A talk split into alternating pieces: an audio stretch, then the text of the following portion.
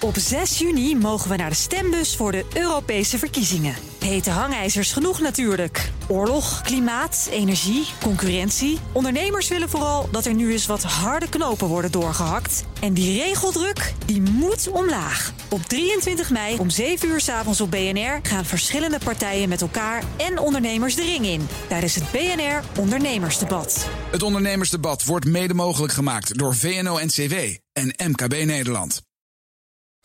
De column van Bernard Hammelburg.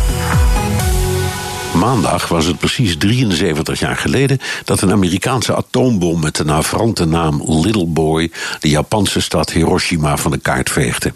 Drie dagen later, dus morgen 73 jaar geleden, werd met een tweede bom Fat Man Nagasaki vernietigd, of beter gezegd nagenoeg verdampt, want dat is wat een atoombom doet.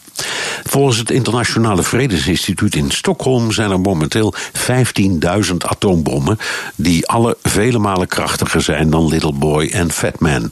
Amerika en Rusland hebben er elk 7000, Frankrijk 300, het Verenigd Koninkrijk ruim 200, China bijna 300, Pakistan 140, India 130, Israël 80 en Noord-Korea 20.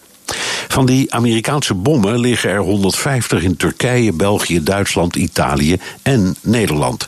Volgens een anachronistische censuurafspraak mogen we er niet over praten, maar iedereen weet dat in het Nederlandse volkel 20 atoombommen liggen. Die waren zo oud dat ze ofwel moesten worden weggegooid, wat Nederland best wilde, ofwel worden gereviseerd of vervangen en daartoe besloten de Amerikanen. Het gaat om vliegtuigbommen en ze passen dus onder de Nederlandse F-16's. In 2014 nam de Tweede Kamer een motie aan van SP'er Jasper van Dijk, die erop neerkwam dat ze niet onder de nieuwe F-35 JSF mochten worden gehangen. Het kabinet legde de motie naast zich neer met als argument dat Nederland niet in zijn uppie kan afwijken van het NAVO-beleid. Het zou trouwens tamelijk bizar zijn om tientallen atoombommen te hebben liggen en een fonkelnieuw gevechtsvliegtuig dat ze niet kan vervoeren. De zaak speelt opnieuw omdat de Amerikanen nu vaart willen maken met het moderniseren van de Volkelse bommen. De drie linkse partijen hebben er weer Kamervragen over gesteld. Vooral, zegt SP'er Sadet Karabulut, omdat het plan kennelijk is om meer en kleinere bommen te plaatsen. Het kabinet lijkt een motie van ons aan de laars te lappen, herhaalt ze per sms.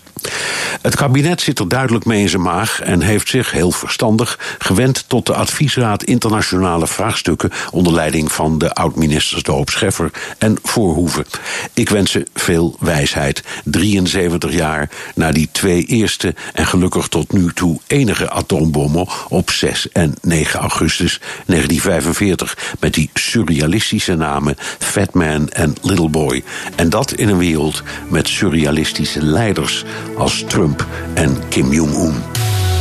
En de column van Bernard Hammelburg die lees en luister je terug op bnr.nl en in de BNR-app.